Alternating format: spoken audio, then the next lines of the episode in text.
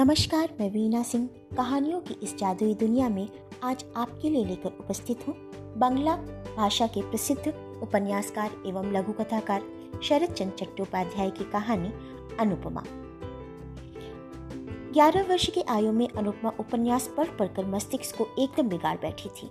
मैं समझती थी, मनुष्य के हृदय में जितना प्रेम, जितनी माधुरी, जितनी शोभा, जितनी सौंदर्य, जितनी तृष्णा है वह सब छानबीन कर, साफ़ कर, उसने अपने मस्तिष्क के भीतर जमा कर रखी है।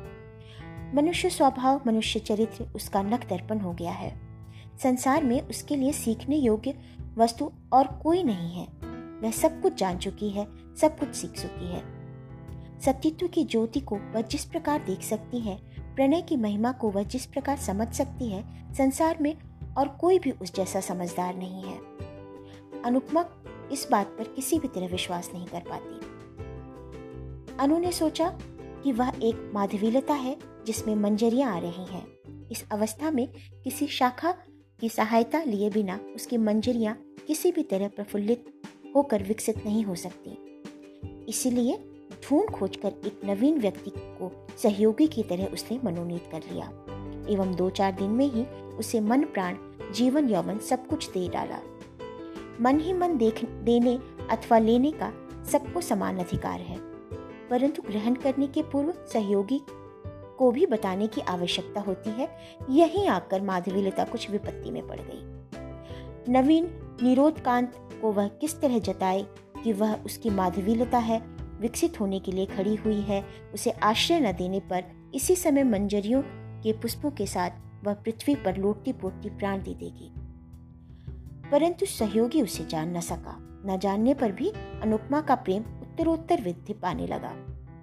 अमृत में विष, सुख में दुख, प्रणय में विक्षेप चिर प्रसिद्ध है। दो चार दिन में ही अनुपमा विरह व्यथा से जर्जर शरीर होकर मन ही मन बोली, स्वामी, तुम मुझे ग्रहण करो या ना करो?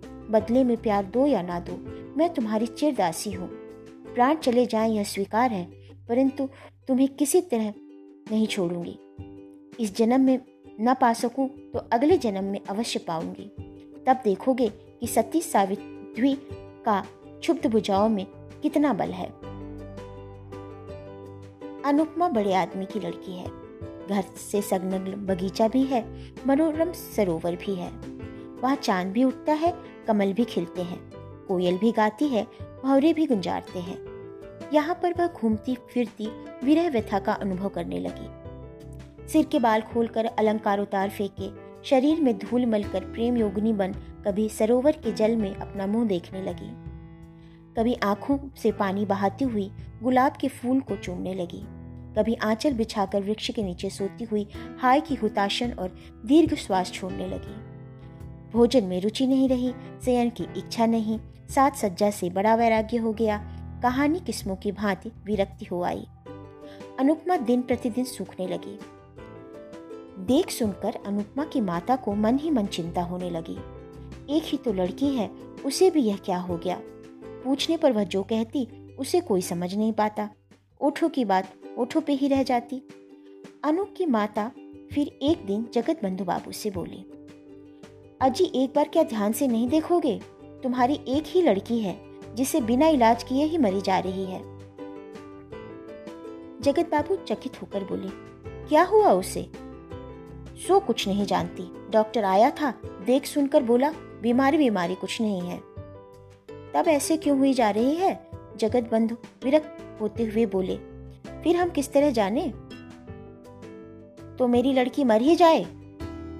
यह तो बड़ी कठिन बात है। ज्वर नहीं, खांसी नहीं, बिना बात के यदि मर जाए तो मैं किस तरह बचाए रखूँगा? गृहिणी सूखे मन से, मुँह से, बड़ी बहू के पास लौटकर बोली बहू मेरी अनु, इस तरह क्यों घूमती रहती है? किस तरह जानू माँ? तुमसे क्या कुछ नहीं कहती? कुछ नहीं। गृहिणी प्रायः रो पड़ी। तब क्या होगा? बिना खाए, बिना सोए, किस तरह सारे दिन बगीचे में कितने दिन घूमती, फिरेगी और कितने दिन बचेगी? तुम लोग उसे किसी तरह समझाओ, नहीं तो मैं बगीचे के तालाब में किसी दिन डूब मरूँगी। बड़ी बहू कुछ देर सोचकर चिंतित होती हुई बोली, देख सुनकर कहीं ब्याह कर दो। गृहस्थी का बोझ पड़ने पर अपने आप ठीक हो जाएगा। ठीक बात है तो आज ही यह बात मैं पति को बताऊँगी। पति यह बात सुनकर थोड़ा हँसते हुए बोले कलिकाल है, कर दो, ब्याह करके ही देखो यदि ठीक हो जाए।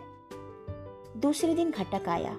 अनुपमा बड़े आदमियों की लड़की है, उस पर से सुंदरी भी। वर के लिए चिंता नहीं करनी पड़ी। एक सप्ताह के भीतर ही घटक महाराज ने वर निश्चित करके जगत बंधु बाबू को समाचार दिया। पति ने यह बात पत्नी को बतलाई। पत्नी ने बड़ी बहू को बताई। क्रमशः अनुपमा ने भी सुनी। दो एक दिन बाद, एक दिन दोपहर के समय सब मिलकर अनुपमा के विवाह की बातें कर रहे थे। इसी समय वह खुले बाल अस्त व्यस्त वस्त्र किए, एक सूखे गुलाब के फूल को हाथ में लिए चित्र की भांति आकर खड़ी हुई। अनु की माता ने कन्या को देखकर तनिक हँसते हुए बोली, ब्याह हो जाने पर यह सब अन्यंत्र चला जाएगा। दो एक लड़का लड़की होने पर तो कोई बात ही नहीं। अनुपमा चित्र लिखित सी सब बातें सुनने लगी। बहू ने फिर कहा, माँ, नंदानी के विवाह का दिन कब निश्चित हुआ है? दिन तो कोई निश्चित नहीं हुआ। नंदोई जी क्या पढ़ रहे हैं? इस बार बीए की परीक्षा देंगे। तब तो बहुत अच्छा वर है। इसके बाद थोड़ा हंसकर मज़ाक करती हुई बोली, परंतु देखने में कुछ खूब अच्छा न हुआ तो हमारी नंद जी को पसंद नहीं आएगा। क्यों पसंद नहीं आएगा? मेरा जवाई तो देखने में बहुत अच्छा है। इस बार अनुपमा ने कुछ गर्दन घुमाई थोड़ा सा हिलकर पाँव के नख से मिट्टी खोदने की भांति लंगड़ाती लंगड़ाती बोली, विवाह मैं नहीं करूँगी। माँ ने अच्छी तरह न सुन पाने के कारण पूछा क्या है बेटी? बड़ी बहू ने अनुपमा की बात सुन ली थी। खूब ज़ोर से हंसती हुई बोली, नंद जी कहती है, वे कभी विवाह नहीं करेंगी। विवाह नहीं करोगी? नहीं। ना करे अनु की माता मुँह बनाकर कुछ हंसती हुई चली गई। गृहिणी के चले जाने पर बड़ी बहू बोली, तुम विवाह नहीं करोगी? अनुपमा पूर्वतः गंभीर मुख किए बोली, किसी प्रकार भी नहीं। क्यों? चाहे जिसे हाथ पकड़ा देने का नाम ही विवाह नहीं है। मन का मिलन न होने पर विवाह करना भूल है। बड़ी बहू चकित होकर अनुपमा के मुँह की ओर देखते हुए बोली, हाथ पकड़ा दे देना क्या बात होती है? पकड़ा नहीं देंगे तो क्या लड़कियाँ स्वयं ही देख सुनकर पसंद करने के बाद विवाह करेंगी? अवश्य। तब तो तुम्हारे मत के अनुसार मेरा विवाह भी एक तरह की भूल हो गया। विवाह के पहले तो तुम्हारे भाई का नाम तक मैंने नहीं सुना था। सभी क्या तुम्हारी भांति हैं? बहू एक बार फिर हंसकर बोली, तब क्या तुम्हारे मन का कोई आदमी मिल गया है? अनुपमा बड़ी बहू के हास्य विद्रूप से चिढ़कर अपने मुँह को चौगुना गंभीर करते हुए बोली, भाभी, मज़ाक क्यों कर रही हो? यह क्या मज़ाक का समय है? क्यों? क्या हो गया? क्या हो गया? तो सुनो अनुपमा को लगा उसके सामने उसके पति का वध किया जा रहा है। अचानक कतलू खां के किले में वध के मंच के सामने खड़े हुए विमला और वीरेंद्र सिंह का दृश्य उसके मन में जग उठा। अनुपमा ने सोचा, वे लोग जैसा कर सकते हैं, वैसा क्या? वह नहीं कर सकती। सती स्त्री संसार में किसका भय करती है? देखते ही देखते उसकी आँखें अनैसर्गिक प्रभा से धक धक करके जल उठी। देखते देखते उसने आंचल को कमरे में, कमर में लपेट कर कमर बंद बाँध लिया। यह दृश्य देखकर बहुत तीन हाथ पीछे हट गई। क्षण भर में अनुपमा बगल वाले पलंग के पाए को जकड़कर आँखें ऊपर उठाकर चीतकार करते हुए कहने लगी, प्रभु, स्वामी प्राणनाथ, संसार के सामने आज मैं मुक्त कंठ से चीतकार करती हूँ। तुम ही मेरे प्राणनाथ हो। प्रभु, तुम मेरे हो, मैं तुम्हारी हूँ। यह खाट के पाए नहीं, तुम्हारे दोनों चरण हैं। मैंने धर्म को साक्षी करके तुम्हें पति रूप में वर्ण किया है। इस समय भी तुम्हारे चरणों को स्पर्श करते हुए कह रही हूँ। इन संसार में तुम्हें छोड़कर कोई अन्य पुरुष मुझे स्पर्श नहीं कर सकता। किसमें शक्ति है कि प्राण रहते हमें अलग कर सके? अरे माँ, जगत जननी। बड़ी बहु चित्कार करती हुई दौड़ती हुई बाहर आ पड़ी। अरे देखते हो, नंदरानी कैसा ढंग अपना रही है? देखते देखते गृहिणी भी दौड़ी आई। बहुरानी का चीतकार बाहर तक जा पहुँचा था। क्या हुआ क्या हुआ, क्या हो गया?